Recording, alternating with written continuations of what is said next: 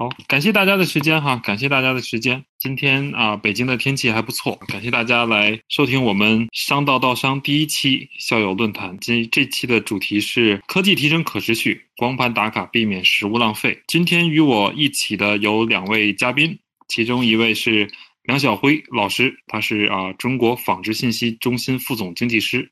中国纺织工业联合会社会责任办公室首席研究员，以及我们的。商道学堂老师，他已经在商道学堂啊担任过啊几期的啊我们学堂老师，同时呢，他也是二零一六年六月份啊这个联合国全球企业组织评出的第一届联合国可持续发展目标先锋人物。同时呢，我们还有另外一位嘉宾柳继琛，他是光盘打卡创始人 CEO，也是中国首位联合国可持续发展目标青年领袖，商道学堂第四期的学堂校友。他在啊二零二零年的九月十八号呢。在七十五届联合国大会上被评为首位啊来自中国的联合国可持续发展目标青年领袖啊，欢迎二位的加入啊！同时呢，我的同事啊伟山啊也在啊旁边做啊技术支持啊，感谢几位的时间啊，也希望我们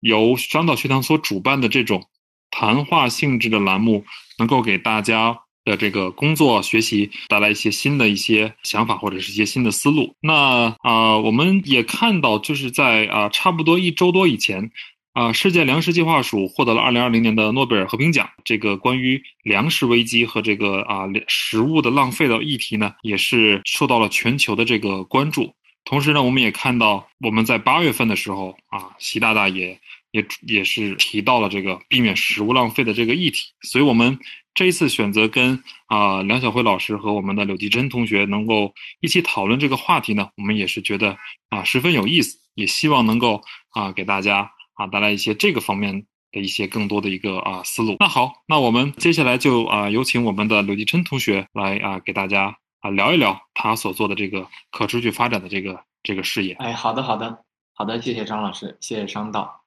啊，然后啊，然后其实。啊，我们这个项目应该说和商道还是蛮有缘分的啊。包括我自己对于这个企业社会责任的认识啊，基本很多还是来源于当时看到五二零啊社会责任日，然后通过这样一个机会呢，就是对企业社会责任啊这个东西有了更多的接触。包括后面呢，我们的联合创始人也是在商道学堂第四期上，我们是同班同组的同学啊，然后当时还获得了这个。啊，结业的时候的第第一名的一个小组汇报的成绩啊，然后其实关于啊粮食安全这个问题呢，最近确实是社会各界的一个非常关注的热点。然后光盘打卡呢，就是希望用这种科技的形式，通过啊公益加奖励的形式呢，让大家都能参与到节约粮食的这个行列之中。那我们就直接开始吧。呃，其实首先呢，我想啊，这个答案已经在屏幕上了。啊，如果全国人民都节约一粒米，那么能减少出来的食物啊，大概是二十八万人的一年的口粮啊。另外一个数字呢，是一粒米要经过几十道的工序，然后三千多个小时才能到达餐桌。然后，如果把食物浪费这个问题放在更宏观的视野来看呢，在中国浪费的食物相当于两亿多人的口粮，而在全球呢？三分之一生产的食物都被浪费，然后相当于三十年饮水总量，十一个家庭一年的电力，二百六十万个足球场面积的森林，啊，其实是一个非常大的资源能源的一个。那在中国呢，二零一三年开始推出光盘行动，啊，当时呢是由网友在网络上发起这样的倡议，然后呢被新华社捕捉。啊，送到了习总书记那里，然后获得了特别的批示，啊，就此呢，成为了一个全国全社会的一个节约粮食的运动，啊，很多人说可能现在食物浪费现象仍然存在，甚至是还啊触目惊心，是不是因为国家不够重视，或者宣传力度不够，或者缺少相关的配套政策支持？但事实上并不是这样，我们在很多的餐厅都能看到像图片上这样的海报啊、标语啊等等。据估计啊，一个城市，比如说以韶关为例，二零一八年做光盘行动，光是这个海报的费用就超过了一百万。由此可见，其实要说投入的话，真是不小。而且匹配的政策，从商务局、市场监督管理局到这个文明办啊和这个文明城市的评选再到教育系统、团这个系统啊，包括环保的一些宣教啊，其实有非常多的政策。甚至如果如果把二零一三年到现在所有关于节约粮食光盘行动的政策列举起来的话，可能比垃圾分类的这些所有的这种这种发布的政策文件都要多，可能还还会多很很多倍。就是这样一个大力度的一个社会动员。依然没有解决的一个社会问题啊，所以我们要做一些分析，就是为什么现在这个食物浪费现象仍然在各个地方广泛存在，不管是在食堂还是说在这个餐厅等等。首先，第一呢，就是以往的这种更多是一种口号标语式的宣传，然后对于受众来说呢，可能好像这个标语和自己没有太大关系，没有体现出那种那种参与感，然后它的价值体现也十分薄弱。比如说我这个光盘。啊，是不是我关了盘，然后饥饿的人就能因为这个吃上饭呢？好像也并不是这样，所以很多种原因让过往的光盘行动缺少一些参与的动力啊。同时呢，对于一个希望推动光盘行动的组织来说呢，它也缺少一个有效的管理抓手，就是好像我除了贴海报啊、做标语之外，没有一个很好的方式。那这种形式呢，应该说对于九零后、零零后来说是非常低效的啊，大家都不喜欢宣导。更喜欢看自己的同龄人、身边人在做什么。那如何让光盘从口号转为行动？这就是我们光盘打卡要完成的一个事情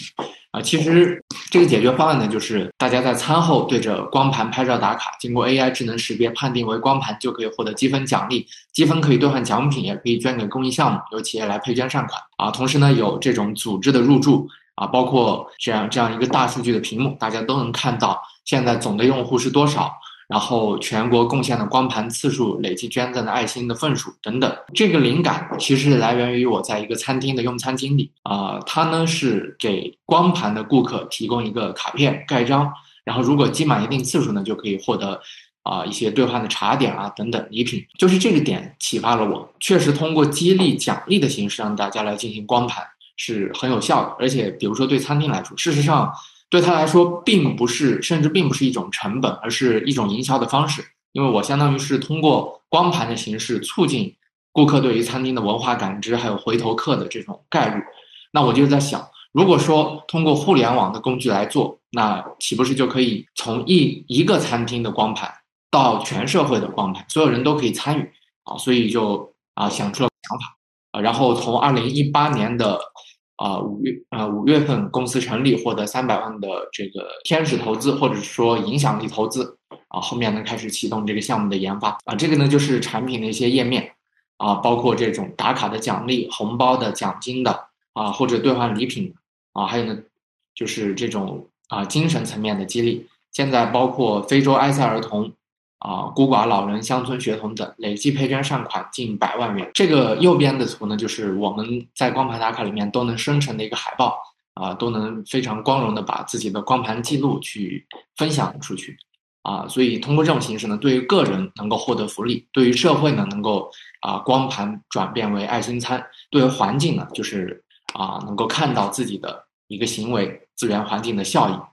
呃，通过这种形式呢，让大家对于光盘有一个呃更有意思的参与，就是让让这个有意义的事情更有意思，甚至变成一种游戏。啊，这是目前的一些数据。目前累计用户一百，按今天的数据的话，应该是一百七十万人，然后七百多万次光盘，啊，一千多所高校，啊，然后包括这个数千家机构的入驻，这些都是活动开展过程中的一些剪影，啊，是涵盖各个面。呃，然后呃，其实这个历程呢，能取取得今天不能说成绩吧，但是呃，确实是有比较好的这个增长的态势，其实还是有过往很多的这种积累，或者说克服了比较多的困难。第一个呢，就是在二零一八年用了半年时间啊，我们当时团队十人不到，去到十多个城市做这种数据采集的工作，才有了这个光盘的 AI 啊，一个神经网络算法。当时基本上是每一个小到一个城市，再在当地去组织一个。团队去各种地方去联络、拍照啊、采样啊等比较困难的一个过程啊，然后包括我们产品也迭代了很多次，第一代、第二代、第三代，在这个屏幕上可以看到还是有很明显的差别和不同。第一个呢，就是呃，就是一个核心功能，就是打卡啊，然后兑换，然后中中间这个呢，就是有了更丰富的一些元素，包括等级、勋章、奖励啊，同时呢，还可以把自己的能量有捐赠出，然后再到第三版呢，就是一个。啊，算是脱胎换骨的变化。我们引入了游戏化的概念啊，基本这个光盘就越来越像一个游戏了。就是在第三次改版之后，我们一方面伴随着这个总书记的。再次提出的倡议，另外一方面呢，伴随着这个产品功能一个全方位的提升啊，所以现在呢啊，不管从这个增长上还是活跃上，就都有了非常大的一个提升啊。同时，我们也一直在构建这个可持续的一个商业模式。就听起来很困难，我们是要提供奖品，又要给红包啊，然后又要这个公益配捐，好像全是在花钱，但是怎么挣钱呢？啊，事实上，我们目前最直接的一个简单的形式，就是通过接入这个第三方的 DSP 平台、广告平台，让我们用户的每一次点击，然后每一次登录，都能为平台带来一定的这种广告的收益。啊，就通过这种模式呢，把其中的一部分用于回馈给用户，比如说发红包、发奖金、兑换礼品等等，这种形式构建起了我们的一个商业的闭环。所以现在其实模式也很简单，我们核心就做推广。然后在推广的过程中呢，就是啊同步实现经济效益和社会效益。然后这是我们做的一些推广的过程。二零一八年啊，最主要是个人参与，口口相传。然后到一八年底三万，然后一九年底是三十六万用户。一九年做的核心就是做试点。我们在政府机关、高校都把这个模式跑通，然后呢，才能有二零二零年就是规模化的一个增长。这些都是一些解决方案。然后我们针对不同的场景去做一些定制化的设计，然后平均食物浪费减少。这个是通过后厨的那个餐饮垃圾量做一个精准的测算，减少百分之十二到百分之三十。所以可以看到说这个产品它的啊应用确实能，比如说企业啊，如果说我能减少这些食物浪费。那实际上就变成了它的成本的一个降低啊，就是从一个资源环境效益到经济效益的转变。同时，我们在今年也成为了这个共青团装的战略合作伙伴啊。今年世界地球日的活动就是我们和啊环保基金会承办，然后二零二零重启从光盘做起，有一千多所高校参与啊，已经是一个现象级别的这个公益活动啊。然后到今年九月份呢，就是非常荣幸的成为这个第一位。啊，联合国可持续发展目标青年领袖啊，这个项目呢是联合国青年特使办公室每两年在全球选拔十七位代表，但不是说十七个人就分别代表可持续发展目标的哪一个，并不是，因为其实本身 SDG 各个目标之间也是互相相关的。其实能够入选这个项目呢，我们我也非常期待，就是在接下来两年的任期之内，能够把光盘蓝卡不只是在国内有一个比较大范围的推广，也希望让它走向国际。包括我们和联合国世界粮食计划署也共同向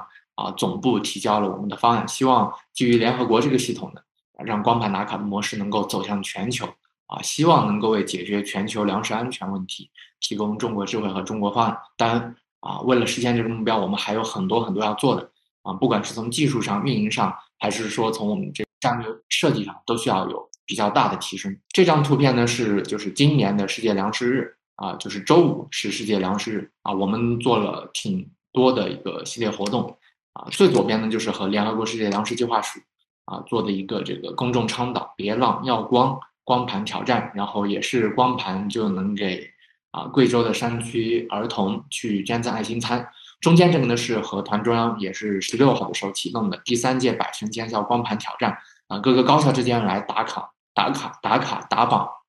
互相 PK。啊，那这种就是不同于我们饭圈的打榜，这是一种非常正能量的 PK，而且同学参与这个过程中呢，他是有乐趣。然后对于学校的组织者来说，也是一个比较难得的一个不可多得的一个公益实践经历。然后右边呢，这是和全国青联做的啊这个光盘活动啊，邀请了像李佳琦、薇娅、关晓彤啊、张子琳等等这样啊，其其实啊这个活动是全国青联所有委员都参与，然后啊。在光盘打卡呢，还有一个专门的榜单，就是青年的榜单。比如说，我们能看到今天这个啊，内蒙古青年、云南青年、浙江青年是排行在靠前一些的啊。其实都是通过这种形式呢，让啊青年是这个青年领袖嘛，让这批最有影响力的人践行光盘，那后续能产生的社会影响呢，就是非常巨大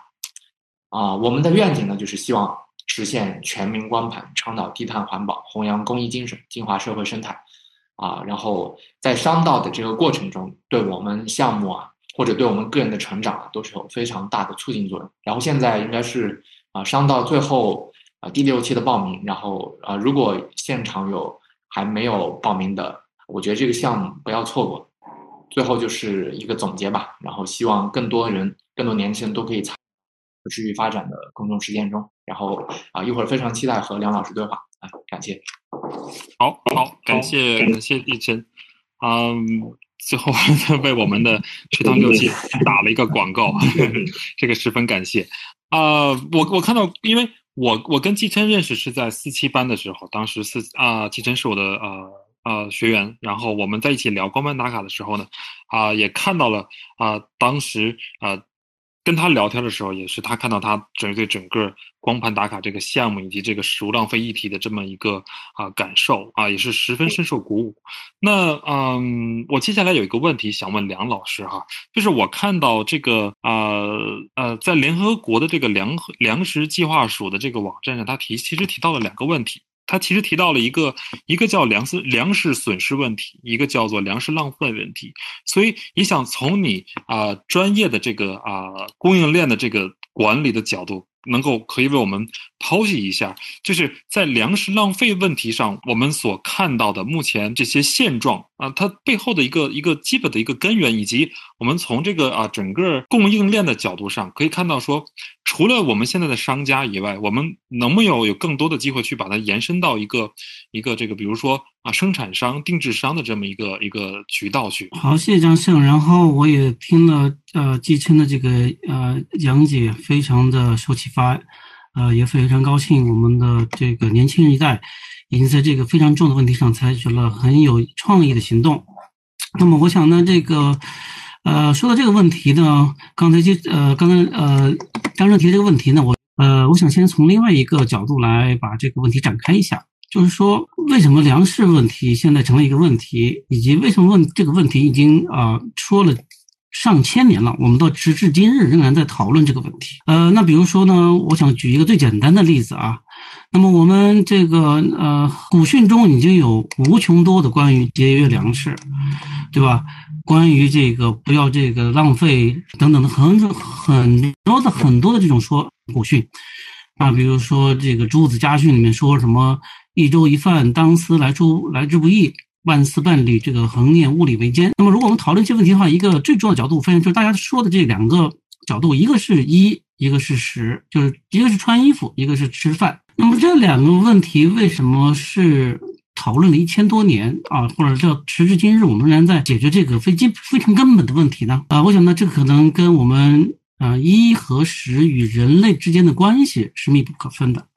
啊，我想这可能是我们每个人每天生。这个眼睛睁开最需要的两个基本的需求，最需要满足的两个基本需求。那么这两个基本需求的满足，意味着一个人是不是成为一个人。所以在这个问题上，在这两个问题上出现了任何紧迫感、硬迫压力，我们都会什么呢？都会感觉到不能成为一个完整的人。也正因为如此，我们很多时候呢，在讨论这个问题的时候，会自然而然的把这个问题上升到什么呢？上升到这个宏观的问题，上升到整个。结构的问题，呃，但我想呢，在最根本来说，它是一个个人的选择问题。就说我们很多时候可能说没有饭吃那是另外一回事，但是有饭吃了怎么吃，这是另外一回事。嗯，你可以说我们现在呢，就说导致粮食浪费的一个重要原因，你可以说它背后可能涉及到这个农业利利得和我们这个呃消费文化之间这种不公平性，这是一个时代的问题啊。那么我们可能觉得现在。每一碗面已经二十多块钱、三十多块钱，啊，可是呢，农民拿到的钱仍然是很有数、很有限。所以说，我们出现的一个大问题是这个结构的问题。但是，即便是这个结构分裂的存在，我觉得最根本的一个选择在于个人手里。所以呢，我觉得我们看看，呃，从古人的古训到我们今天所做这些事情，其实都在倡导一个基本的理念，就是你个人的选择。我们可以做到这个丰衣足食。但是我没有必要时时锦衣玉食，对吧？那么我们可以倡导什么呢？可以倡导这个节衣缩食。但是我我们可能也没有必要让大家每个人都什么呢？草衣木食，对吧？就是说这个概念的呃根本在于这个人这个人本身是不是对食物，对于这个任何他的消费品的这个来源。过程有所了解，嗯，我觉得可能如果我们做这个光盘打卡的时候，我觉得这个是个很好的方法。但我认为这个方法中一个最大的问题是什么呢？最大的问题可能就在于，大家并不知道这一盘饭怎么到了他的跟前，可能很多人不知道这盘饭怎么到了跟前。比如说，我举个讲个古人，我们我们古人也经常说啊，食人不食农家苦，将为田中谷自生。说这个饭哪来的呢？这饭这个这个粮食怎么来呢？粮食是地里自己长的，他不知道这是有农民的种植。那么，所以我觉得一个更重要的问题就是，如果没有推广这个光盘打卡啊，我觉得如果我们用这个。呃，比较 fancy 的术语，比如说气候变化，这当然很好。普通民众可能很难理解这个气候变化和这个呃节约缩食之间的问题，或者是节约粮食之间的问题。我觉得最重要的是什么呢？要让大家还是要从我们几千、一千多年来、两千多年来一个最基本的方法，就是这个粮食，任何消费品到了你的这里，都经过过一旦一段什么呢？一段漫长的加工制造的过程。那么这个加工制造的过程里面有很多人的投入。也产生了很多的，比如说温室气体这样的东西。所以这个过程如果不为所不为人所知，我觉得光盘打卡最后呢，可能就是让大家觉得这是一乐啊，这是一乐。所以如果我们能够结合这个光盘打卡，如果往前延伸，那么这个光盘打卡之后，我们能告诉他，你这个节出现了多少这个呃节约了多少粮食，这个节约的粮食会是会会变成什么？多少人的这个劳动会变成多少这个碳的排放等等，会节约多少水？啊，等等，我认为这可能是能够触动人们心弦的地方。所以说呢，这个从这个意义上来说，人每天睁开眼需要满足的这两个基本的需求，是和其他很多人的生活密切相关。所以这一点，如果我们能够更多的在我们这个系统中体现出来，我认为它是它是会什么呢？会有更多的这个价值导向啊。所以从刚才张正提的这个供应链的角度来说，或者价值链的角度来说。我觉得可能我们如果在将来光盘打卡的这个历过程中，从这一个简单的动作，我能够认识到，从这个种粮食开始，到粮食到我的这个饭盘前这个消费完为止，这里面的所有的人力劳动、人力的投入，然后我因为我这个行动而节约的、而成就的是什么？那么这个就是一个了不起的动作啊！所以从一个小事情要。把它建构到一个什么？建构到一个一个一个大的场景之中。所以我这个对张胜这个问题做这么一个回应啊。那么另外呢，我想补充一点，就是最近呢，我也我我我我我也比较关注这个问题，因为实际上呃嗯，我们纺织服装行业跟粮食行业有一个非常相似的方面，就是说它是人类基本的需求的满足。这我前面已经说过了。所以我们看很多时候呢，这两件事情是并行的。是吧？衣食住行，首先是衣和食，对吧？那我们经常也说，呃，这个这个丰衣足食，是吧？节衣缩食等等，对吧？这两件事并列。那么我想呢，这里面一个呃需要呃跟大家说的，呃或者或者我我认为比较重要的一点是什么呢？是呃可能并不是让大家去制造一种什么呢？制造一种我们说粮食短缺的惊恐。也不是让大家说这个体会饥饿，然后才才才会让大家去觉得这个节约粮食是重要的。我觉得最重要的是让大家知道，这个粮食的产生、衣服的产生到这个消费过程，它融合了很多的社会资源、人力的资源。这个要让大家意识到，而不是说如果你没有衣服穿了，你会冻死；没有衣服、没饭吃了，你要饿死。所以你要节约粮食，这两件事情根本不搭干。所以我前两天看到这个有人有有有有有这个 campaign，有这个 advocacy。让大家去体会饥饿，然后节约粮食，我觉得这两件事好有意思啊！怎么可能通过体会饥饿让大家节约粮食？你可以看想想象一下，一个饥饿的人会怎么样？一个饥饿的人一定会吃更多的粮食，对吧？所以我想呢，这个其实方导向也很重要，导向让大家往前端去看，就说从这个粮食的制造、衣服的生产，它过程中。用了多少人力的劳动，多少社会的资源啊？这些人类的劳动会形呃，又会是经过怎么样的过程到达了我们的每个人的手中和身体之上？所以呢，我我就是说，第二个观点是希望啊，我们可能在未来的这种倡导之中呢，还是要让大家知道，我们是希望大家吃好、穿搭穿好啊。但是呢，我们希望大家的这个好呢，从怎么去界定？这个好应该是负责任的，是可持续的。啊，而不是说让大家说你如果要说浪费粮食，你就会挨饿啊，这是一个简单粗暴并且不负人不没有人性的一个一个一个一个措施。啊，我就举这么两个说这么两个问题，希望能回答你的问题。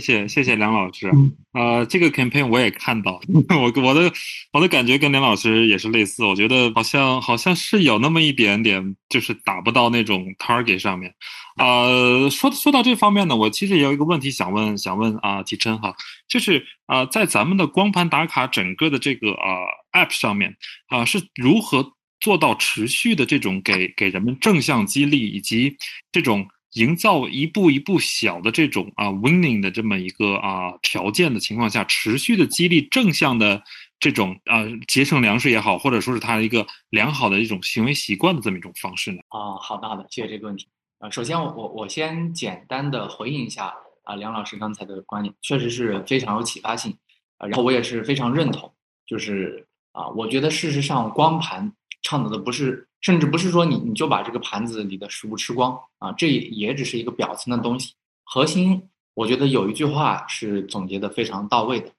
啊，就是取之有度，用之有节。这种理念呢，它不是说只是吃光而已，它代表的是你的一个生活态度，你的各种衣食住行啊等等啊。当然，呃，取之有度，用之有节呢，是习总书记对于生态文明的一个总结啊。他说，生态文明的真谛就是取之有度，用之有节。啊，我觉得确实在这个节约的这个行为下，在新时代下，我们讲节约不是为了说那个啊、不节约就会饿死啊，或者不节不不节约就没粮食了，但是它是一种新的消费消费模式，新的消费运动啊。然后接着啊，回答张老师这个问题啊，我觉得这个就像解一道题一样，就是我们需要回答的问题是让大家怎么一步步的在这个光盘打卡的这个过程中有一些啊，比如说日常的这种激励啊，或者一个长远目标的激励，这个可以分分两部分来说。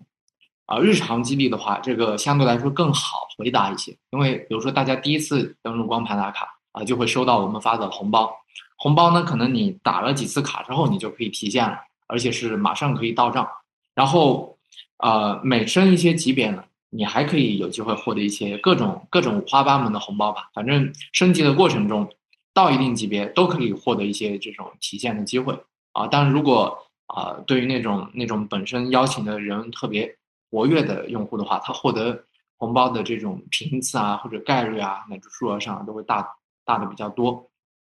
这是第一个。然后中期的刺激的话，其实就是源于这个啊、礼品，因为这个是需要一个积累的过程嘛，不是说啊、可能轻轻松松就能兑换得到的啊。比如说一万两万的能量呢，这个肯定是需要时间来积累。那更长期的一个积累呢，其实这个就和游戏化是很有关系的，因为啊、短期、中期这个 OK 了，那长期的话啊、那是一个什么呢？是一个特别大的物质激励吗？或者是一个特别大的精神激励吗？啊，我觉得可能如果说长期的话，可能核心还是说一种习惯和一种理念，发自内心的认同。习惯呢，就是说大家已经啊、真的觉得这个打卡是很有意思的，愿意每餐饭后都来参与。然后发自内心的认同，就是我们能够把这种理念，就是光盘看似一件小事，实际上这个人类命运共同体啊，这种这种这种理念，包括建设生态文明啊这些理念，包括中华的这个传统智慧的理念，都都在里面。如果我们把这个产品啊，能把这些理念都很好的放进去的话，就是又不是趣味性，又有这种这种这种生活方式啊，这这种价值观的一些认同在里面，那我觉得这个就是长期的，所以算是分三个方面吧，啊，短期、中期、长期我们的一些维系的方式。谢谢张老师。嗯嗯，这个听着啊、很有意思。好，我我在跟一些啊、在这个会议之前，我也我也跟身边的一些朋友在聊天儿，也在问他们关于比如说浪费粮食啊、不剩饭啊这种啊、态度性的一些一些啊问题，们他们怎么的感想。哎，有的同学会回复说，哎啊、会比较积极说，哎我们怎么怎么样怎么样啊，我们要要要啊、认识到这个问题啊什么。当然，我也听到一个比较有意思的言论是说，啊。就令令我也很吃惊，就是说，啊、我我花了钱了啊，我花了钱了，我我我想吃就吃啊，我不想吃就不吃，呃，那是不是在干预我的自由呢？那同时他也会提到另外一个问题，就是说，比如说现在尤其是下饭馆啊，可能会遇到这种多油多盐的这种状况，那你比如说我吃的更多，是不是我的身体负担会更大？会不会有有这样的一种啊、连带性的一些一些啊、潜在的因素呢？啊，我觉得这个问题待会儿杨老师呃是专家，然后肯定可以回答的很好啊。我先简单的分享一下我自己的看法吧。嗯、首先这个呃自己买的，然后我就有权利浪费，这个究竟究竟有没有这个权利呢？我们可以来分析一下，就是这个可能可以从经济学的外部性啊，或者或者这种这种学术理念上做一个分析。待会儿可以听一下梁老师的意见。但是显然，促进消费不是促进浪费，我们要的是消费，要的不是浪费。像这种啊，那应该说是一个不负责任的行为。但是呃，怎怎么从这个哲学层面上去论证说不应该这样？那我 待待会儿我也想听一下啊梁老师的一些想法。然后第二个问题是这个呃关于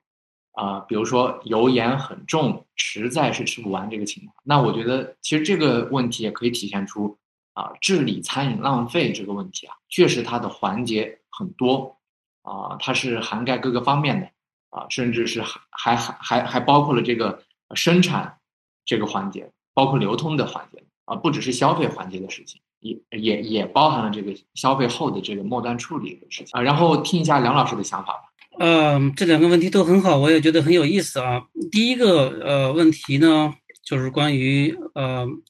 呃这个粮食的，就是我这我的选择的问题，个人选择的问题。其实我前面已经说过了啊，这个呃最终我们需要改变个人的习惯，然后呢让他在呃吃饭的时候呢选择一个。更加好，也就是说可持续、负责任的这个做法。那么，我想呢，这个如果有人说这是他的，这是他的选择，我愿意浪费啊，我愿意这个，呃，吃一个鸡腿，然后扔一个鸡腿，好，可以，这是他的选择。那么，我想呢，这个我们不需要把他说用多多么呃多么多的这个哲学思想去解释。其实，我想呢，其实就是改变什么呢？改变其他人对这件事情的看法就足够了。也就是说，别人的习惯是什么样子，或者说别人的行为是什么样子，自然会对这种这种行为造成什么呢？一种新的社会评价。那么这种道道德压力会有的。那就是这个为什么？比如说我们呃去了这个很多很多人之后去了去了去了这个国外的话，我们吃饭的时候就会啊嗯点的时候点点餐就会小注意一点，或者说呃去一些米其林餐厅的话，你如果吃不完的话，人家会很嗯很。呃，会就是周边的人就会让你觉得很不舒服。那么，我觉得这就是消费习惯的问题，或者说其他人的选择会对你形成一个压力。所以，我觉得为什么我们说这光盘打卡这个行动特别好？它就是说呢，它在这我们一个哪怕一个学校的一个小环境中，让很多人形成一个什么呢？形成一个共同的行为选择。那么，那些有不有其他想法的人，我就必认为他毕竟会呃越来越随着这样。环境的造造这个造就成为一个越来越多的少数啊，所以我想呢，这个还是呃回到我们这个光盘打卡的初衷，就是让所有人选择一个更加好的这个所谓好就是负责任可持续的消费习惯。这个消费习惯会形成什么呢？会形成社会选择、社会道德，并且会推动很多事情。那么这就是回到我们刚才说的在说的第二件事情上。嗯，刚才季琛说的也不错，就说我们就说也非常好，就说我们讨论这个多盐多油的问题。那么，如果所有人我们都会就要选择节约，选择负责任的消费，选择可持续的，这个可持续包括对自己的身体也要负责。那么那种这种情况下，我就会推动商家，推动这个提供这个产品给我的我的供应商啊，我就个人进行供应链的管理，对吧？那么我就会要求这个我呃餐馆。能够提供什么样的服装，呃，什么样的这种食物？那么我个人选择的时候，我就不会去选择那些多油多多呃呃多盐的这个餐馆了。那么自然而然，多油多餐多多呃多盐的这些餐馆，它的生意就不会好。所以我想呢，嗯，这是一个呃某种意义上，光盘行动是一个倒逼机制啊。但这个倒逼机制呢，在于我们要呃我们的消费者需要。需要光盘，所以我不希望见到多油多盐我吃不下去的东西。那么自然而然，它会推动前端的供应商啊，从这个餐厅也好，或者说食堂也好，去考虑这些问题。所以我想这是两个非常呃相关的问题。呃，然后呢，同时我也看得出这个问题已经建构在了光盘打卡的这个基础之中。嗯嗯嗯，感谢梁老师，感谢季琛的这个啊精彩的。啊啊！表达，我觉得啊，社会行为和这个社会规范，以及最近特别火热的这种行为规范啊和啊行为改变项目，我觉得在整个的啊社会变得更加可持续的方向上的应用是会越来越多。啊，就我个人而言啊，比如说我去广东出差啊，我可能按照我正常的饭量我去点饭，可能我到下午四点我就经常我就饿了。那我我去东北出差的话。可能我我吃一顿，可能我到晚上六七点，我还是还是觉得很饱。那在呃光盘打卡在应对不同地区、不同啊人员的这种消费习惯、消费行为的时候，它应用的 AI 技术是如何平衡这么一个啊不同的这么一个消费习惯，以及像我们刚才说的，想引导大家一致的去变得更加的一个啊可持续的方向上，那针对不同的这种啊认知、不同的行为习惯，它的挑战在哪呢？呃，首先这个呃应对措施这一块就是。啊，事实上，我们这个判断的维度还是比较单一的，并没有特别多的去啊考虑到这个地域啊，或者说这个不同的菜，但菜品会会适当的考虑一些，比如说有的有的菜品是可能吃完了还剩这个有的有的不可食用的部分或者调料的部分等等，我们在技术上会尽量去把这些这些东西去考虑进去啊，但是比如说考虑到南北方这种。啊，我们目前在微信端是并没有这样做的，但是最近呢，在支付宝这个啊平台，我们也推出了光盘打卡的小程序。那在支付宝的做法肯定和微信是完全不一样的啊，因为它是两种生态不同的做法啊。在支付宝呢，我们就是基本是基于一一个城市的合作，那这种情况下就会做很多基于这个城市的啊生活习惯、饮食习惯，包括这个主管部门他的一些意见。去做一些这种定制化的设计啊，这是这是第一个问题。OK，好好，谢谢地琛。那同时给啊梁老师也想也想问一下，就是在呃可持续供应链管理这个这个角度上讲，整个 AI 的这个。技术的介入，那它是否会有一些应用的边界，或者说是有一些应用的局限，甚至说是有一些应用的一些挑战吗？嗯，那那肯定的。比如说，我觉得最简单的一个问题，呃，如果我们在把 AI 技术应用在任何场景之中，可能一个重要的问题，比如说呃信息安全的问题，对吧？那我可能在这儿吃饭，然后我打个卡啊，那我的后后台会不会知道我的呃位置？会不会知道是谁？对吧？那么这可能也是一个考虑的问题。我们说最简单的、最直接的，这是很经常的一个呃一个一个一个一个考虑。呃，当然我们可能在这个呃场景之中啊，或者在这个在这个 app 之中，我们需要提取一些信息来进行。呃，这这些呃必要的分析，呃，那我想这里面就需要界定这个呃呃技术使用的边界，呃，我想呢，这个光盘打卡，我自己呢，很不好意思啊，我前一下，呃，我我我前一下我曾经想要试一下，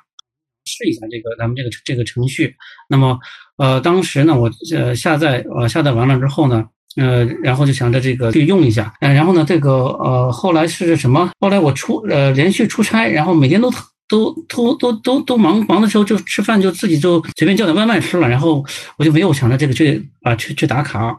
但就我但是我就说我觉得呃一个呃呃一个最基本的问题是呃就是我当我在用当当当我们用这个技术去把啊这些信息收集起来，然后进行分析的时候，我认为呢可能我们更重要的是告诉外界我们这个从这个技术所产生的呃所产生的这个集体行为是什么。啊，那么刚才就说，对我们打对我们这个打卡的这个技术来说，对我们打卡的这个程序来说，可能更多的是，呃，我们这个经过分析之后，什么样的啊菜式或者什么样的餐馆，什么样的消费行为是被大家所认可的，或者说是更加可持续的。那么我觉得这样的产出就是符合我们这个 AI 使用的这个边际的啊。那么可能如果如果我们要是用它来推送每一个餐某个餐馆。或者某一种菜式，那么这可能就超越了我们呃这个初心了。所以呃，用这么两个场景来回答一下这个问题，我不知道这个呃季琛是不是已经考虑到问题？我相信应该已经考虑到了啊啊！但是呢，我想再补充一点，就是刚才从供应链的角度来分析啊，我们说呃这个这个穿衣服跟吃饭有一样，就是千人千口啊，千人千面，嗯，每个人都有每个人的选择，是吧？呃，众口难调。那么我想，都这都没有问题。有些人可能就爱吃重油重盐的啊，这都可以。就是我说，他是个人选择。只是说，我们需要注意的是，说最终不要产生的是啊浪费。啊，哪怕这个，哪怕这个浪费到的是一个对别人来说不健康的食物，但它最终像就像我说，它是由一系列的人类劳动人和社会资源那个凝结之后聚会之后汇聚之后才产产生的这些产品。所以呢，我想呢，从供应链的延伸角度来说呢，还是那句话，就是我们前端呢是要告诉大家这是一个个人选择，但是这个人选择背后呢是很多的社会投入。啊，感谢梁老师的啊点评。啊，确实，确实，在这个整个供应链的这个角度上，可能各个啊维度都需要去啊多贡献一些。我觉得光盘打卡在这个维度上啊的做法，已经是我们啊很多能够看到的利用啊计算机技术去解决现实社会中的问题的一个啊十分好的一个典范。那么现在来看一看啊问题的啊这个听友的这个啊。问题有呃，同学 Jason 啊，他问到说，他们是做纺织的啊，提供让供应链透明化，纺织到啊织布的呃到染整等等啊。老师提到一个大重点，那如何找到与民众的共同语言，常常是做可持续发展的迷思。呃，我理解这个问题可能问的问题是说，有一些供应链的这个啊。点，它可能离普通民众的生活会比较远，就像刚才我们的聊到半天的这个话题是一样，就是它它在啊群众接触不到或者说也无法想象的一个一个阶段，如何把这部分的事情啊用视觉或者说是用一种特别直观的感受展示给大家到面前的一个一个啊方式，那啊想听听二位在这个方面上面的一些一些看法。啊，我们可以先从啊啊季琛可以开始，哎，好的好的。关于具体行业的话，我我可能就啊不发表特别多的这个这个建议和想法啊，我就谈这个啊这种民众的语言，大家希望所表表达的语言，比如说啊光盘行动，这这就是一个倡导了很多年的一个一个词汇啊，但是它的宣传方式呢啊各种海报啊各种文案也是非常多，我们也能看到从最早的这个非常传统的啊，比如说这个餐桌上就放一个叫俭以养德。然后啊，再到再到近些年来，就会有有一些更就是就是，即便说这种传统的只是宣传标语形式的那种那种语言，它都会有很多创新啊。比如说我们要做光盘侠，或者啊拒绝不做必胜客要做光盘侠，就是像像这样一些标语，其实都是在与时俱进的。而对于光盘打卡来说呢，就是我们也在找这种啊大家都乐意去听的一些语言，然后让让大家觉得会。很潮很时尚，比如说和联合国世界粮食计划署做的这个啊，别浪耀光啊，其实就是啊，把这个一些这种社会热点啊，给它带入进。然后明星在做传播的时候，你就会啊，有让大家觉得哎，这个还有点酷，甚至说就基于这个关键词，我们都可以去出一些周边的纪念品啊等等。然后啊，看一下梁老师的想法。嗯，我觉得季琛他们做的已经很好了。就是说，这个因为这两个行当，就是一和十，我说反复说过了，它跟人民的这个基本需求是密切相关的。大家嗯，肯定对这两个问题，对这两个行当是最关注的，这是是毫无疑问的。所以。要用大家能够听得懂，然后接受得了，并且能够有时候能震撼他的心灵的语言去把这些传达出去。我想呢，这个即便就是比如，比如说我们去给别人讲，呃，给普通民众讲这个食物和衣服的供应链，他都觉得这是一个天方夜谭，他听不懂，是吧？但我想呢，我们可以，呃，首先有专业的基础，呃，都呃专业的这个知识或者专业的这个做一个基础，然后在这基础之上，我们会找出。问题点，然后把这问题点转化为什么呢？转化为这个呃民众能够了解的普通民众能够了解的语言。那比如说，我们可以从粮食，呃，就是我我我我这里我纯是在想了啊，因为我从我们纺织服装行业来说，我们经常会做一件事情，就是这个服装它的供应链是什么样子，对吧？从种棉花开始，那么棉花种好之后，这个会纺纱，纺完纱之后，然后呢，这个制成织布，织完布之后印染，染完之后呢，呃，裁裁剪，裁剪之后做成服装，然后再。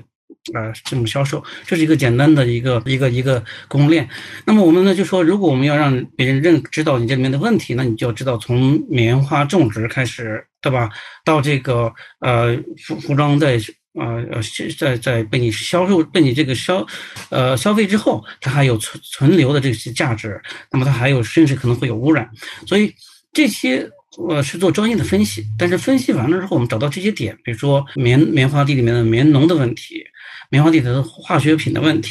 那么印染中化学品的问题，这个劳动叫服装工厂里面的劳动者的权利保护的问题，一直到这个什么呢？旧衣回收、纤维回收的问题，那么这些问题其实是我们要解决的问题，但是我们在。对外传达的时候，我们可以把它转化为什么呢？人们能够接受的一些一些一些说法。比如说呢，我们呃现在在做这个旧衣回收，很多人在尝试做旧衣回收的问题。那么这个这个这个工作，那么呃这个很很简单，也是让大家就了解什么呢？你这一个衣服它虽然已经破了，但它仍然是什么呢？可以用的纤维，而这个纤维可以用在未来的新的这个衣服上。所以呢，咱我们看到一些这些做这个领域的呃行动的一些机构组织呢，也都是把什么呢？把衣服本身它背后的这些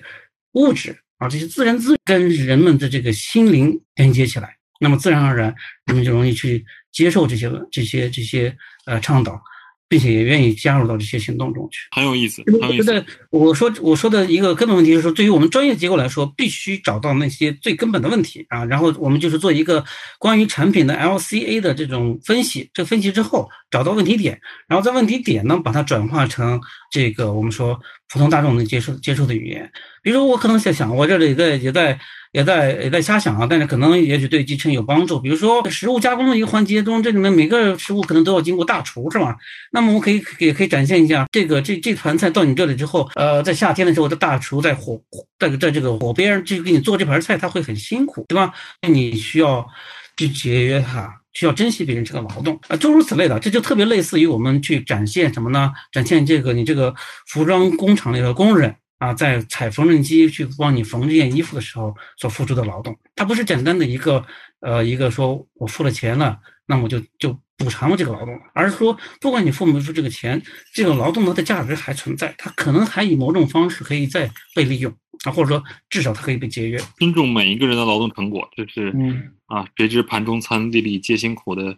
啊，这首诗的一个一个啊来源。好，我们看到下一个同学在问哈，那 Frank 在问，他说：“他理解光盘打卡不仅仅是为了光啊，那在目前中国食物结构及烹饪习惯、饮食习惯不改变的情况下，光盘可能会在推进的中期会遇到瓶颈。在引导分餐制方面，光盘打卡有什么啊思考或者有什么计划吗？”应该是分成两部分吧。第一个是考虑这个饮食习惯的情况下。啊，在这个过程中，我们可能会遇到的一些问题啊，确实是这个，因为餐具啊、各种菜式啊，它种类是非常丰富的。那我们肯定是要持续不断去提升这个光盘 AI 的准确率的啊。这个好就好在呢，就是现在大家光盘啊，倘若说有这个啊打卡没没能打上，比如说明明是光盘，但是。啊，就是可能在认知中是光盘，但是结果程序没能识别出是光盘的，那么它可以提交给我们的后台，那这些东西呢就会作为对抗样本去持续性的去提高它的准确率。然后第二个呢，在引导分餐制这个方面，啊，确实今年疫情，呃，原因呢导致这个分餐制公潮公筷是啊也成为了一个新的热点，啊，但是。啊，我个人认为，呃，显然这个分餐制的推广是比光盘推广要难得多的，因为这个涉及的这种这种饮食、这种文化心理习惯，那可能真的是啊根深蒂固的一件事一件事情。包括比如说倡导在家庭里面进行这个分餐制啊、公勺公筷啊等等，啊，其实啊，我觉得是比较困难的一件事情啊。但是至少说在桌餐这个层面吧，我觉得公勺公筷是。啊，确实它是很有意义的一件事情啊，不只是从公共卫生的角度了啊，还有一个角度就是从节约粮食的角度啊。如果一个大型的桌餐，我们基本发现这种是浪费的一个重灾区嘛。事实上，不用公勺公筷也是一个重要的因素，因为大家都都都是用自己的，然后剩到最后的谁也不愿意打包带走啊或者什么的，就没有什么用处了。但如果你是用的公勺公筷的话，那这种情况下就是啊浪费啊，或者即便即便说也也可以出现。打包啊等等啊，但但其实最好就是说我们点菜就控制好，不管是 N 加一还是 N 减一啊，就是不够再加，然后这样的话就实现一个比较好的光盘啊。没光盘然后再打包，这都是下层。然后啊，分餐制这一块，我们接下来呢是会成立一个公益基金，名称可能会叫文明餐桌公益基金，也可能会叫光盘行动公益基金啊，就是倡导的不只是光盘节约这一件事情。也包括这种科学合理的用餐啊，其中也包括分餐制啊。但是我们在推广的过程中，可能更多的还是首先瞄准大型会会议啊、桌餐啊这种场景。嗯嗯嗯，我我我个人直观的感受是这样，我觉得我在家做饭的时候就有这种感受，就是当你使用分餐制这种思路去去来计划啊几个人的餐食的时候，你可能就会考虑说，比如说啊，这位啊男性他可能吃多少的肉或者吃多少的菜，啊那位女性可能会吃多少的饭多少，你这个比例加到一起的话，然后变成一盘菜的时候，它可能本身的菜量就比你做不是分餐制的时候要要啊少很多。所以啊、呃用这种思维，我觉得也是会去节省的一个过程。当然，Jason 有一个 follow up 的一个问题，他是想问啊，如果如果消费者把食物倒掉而非吃掉，然后拍照上传，是不是会有这个程序的漏洞？我觉得这个这个问题很有意思。这个这个这个问题是确实存在的。然后，当然这个这种层面上的这个这个技术呢，就就比较难解决了。比如说我我真的把它倒掉，那实际上从这个拍照的从照片上来看，似乎是差不多的。呃，具体解决方案呢，也不是没想过，比如说餐前拍一张，餐后拍一张。但是这种的话，那就得不偿失了，因为这不是一个督导啊、也不是一个这个这个多么严格的记录，而是一种鼓励。如果让它变得这种呃过于形式主义或者过于流程繁琐的，就是这个很明显，大家就不愿意啊、特别积极的去参与了啊。所以呢，倘若真的有人出现这种情况，如果我们发现的话，肯定会做这个，比如说什么积分扣减啊等等这样一些举措。但是啊、如果说有这种情况的话，啊、它其实肯定也是相当低的一个比例的。很有意思。我我觉得对于这样的人呢，你也没办法，就是你没办法，就有用借用一句话，你没办法唤醒一个装睡的人。他如果做这样的事情，我觉得，呃，那就是没办法，这就是没有意义了，对吧？所以你再用什么样的科技都没有办法。那么就像姜老师刚才说的，买一个鸡腿吃一个，然后扔一个，然后再拍照啊，这个有点本末倒置。对，它的奖品可能都不如那个鸡腿贵，可能是。对对对，对 这个啊、倒是给了我一个一个很好的一个启示，就是我我我给想想给大家讲一个小的故事，就是我身边的故事啊、跟啊光盘打卡相关的，就是在在我的家乡天津哈是这样，就是啊、如果你去点去餐厅你去点一盘菜，有一盘特别有名的菜叫做这个啊。啊，红焖大虾啊，红焖大虾大概一盘会给你放十二个左右的一个大虾啊，人平平啊平时来说呢，就是一人加一块，一人一人加一块这个大虾走。然后刚才就就会有季琛所提到的问题，就是说，那谁也不想打包，谁也不想浪费。那比如说我我今天吃饭人是十一个人的话，那最后你可能的面临的情况就是说，桌上会会剩下一个大虾，然后就没有人吃，也没有人拿。然后谁也不想啊、呃不想去吃，去觉得哎这个是没有面子的事情，然后就发现说后厨的小哥，就有些餐馆不是所有餐馆，有些餐馆的后厨小哥就会偷偷的帮你吃掉一颗虾，然后上菜的时候就只给你少上一颗，这个我觉得也是也是一种呃人工的呃光盘打卡的行为。呃，那好，那那呃，我最后啊、最后我们还有还有啊、两分钟的时间，我们想请呃我们呃二零一六年的 SDG 的这个 Pioneer SDG 的 Pioneer 梁老师啊、给零二零年的这个 Young SDG 的 Young Leader 啊柳继琛的一些啊寄语啊，我们可以可以啊听一听。哦，这个说寄语不敢啊，这个我就觉得 这呃这件事情呢做得非常好，而且呢抓住了我们这个社会的一个呃呃不是说热点问题，而是说一个呃关系到所有人的问题，因为毕竟我们这个国家是十四亿的大国，那么这是每个人我们说口下留情一口，那么这就是能够让世界上很多人去吃饱饭的问题。所以我觉得这件事情本身是呃呃，借用一句话说是利在当在，功在千秋的事情啊。那么呃，可能下一步我觉得最重要的问题是呃是持续推广，然后呢，尤其是刚才我已经说呃，季琛已经说到了，是怎么样在这些大型宴会啊，尤其是产这个这个浪费比较严重的场景中。怎么样把这个问题是切入进去？第二个就是如何沿着这个粮食的供应链促进节约，最后在饭桌上呢吃已经能够呃实现这个大部分的节约。那么我觉得这就是两个非常重要的工作方向。呃，所以不能说是寄语，但我觉得只是只是我个人感觉，从我自己这个衣服的行当推到了这个吃饭的行当，那么希望对你这个工作呢呃能能有帮助。这个会后呢，我会呃用起打光盘打卡，然后呢成为这个咱们这个光盘打卡的一个粉丝啊，然后呢我也会什么呢？我也会这个一从自身开始开始，然后呢厉行节约，把这个每顿饭呢都吃得干干净净啊。呃，因为毕竟呃说到最后我呃小时候也是种过地的人啊，所以呃其实本来就是很很注重节约粮食。那么我现在觉得最重要的可能还是有还有一点就是去影响身边的人，教育小孩，教育跟自己在一起的人，包括去参与商务活动的时候。主动的提出要进行光盘，不要减少浪费。我认为这都是我们可以做的这个一点一滴的事情啊。就是说，呃，还是那句古话，就说这是一丝一缕、一粥一饭去慢慢去做起来的。好。谢谢这个季琛，谢谢谢谢啊啊梁老师的这个寄语啊，说的很好。这个春种啊一粒粟，秋收万担粮。我们的这次的啊在线讨论时间就到这里哈。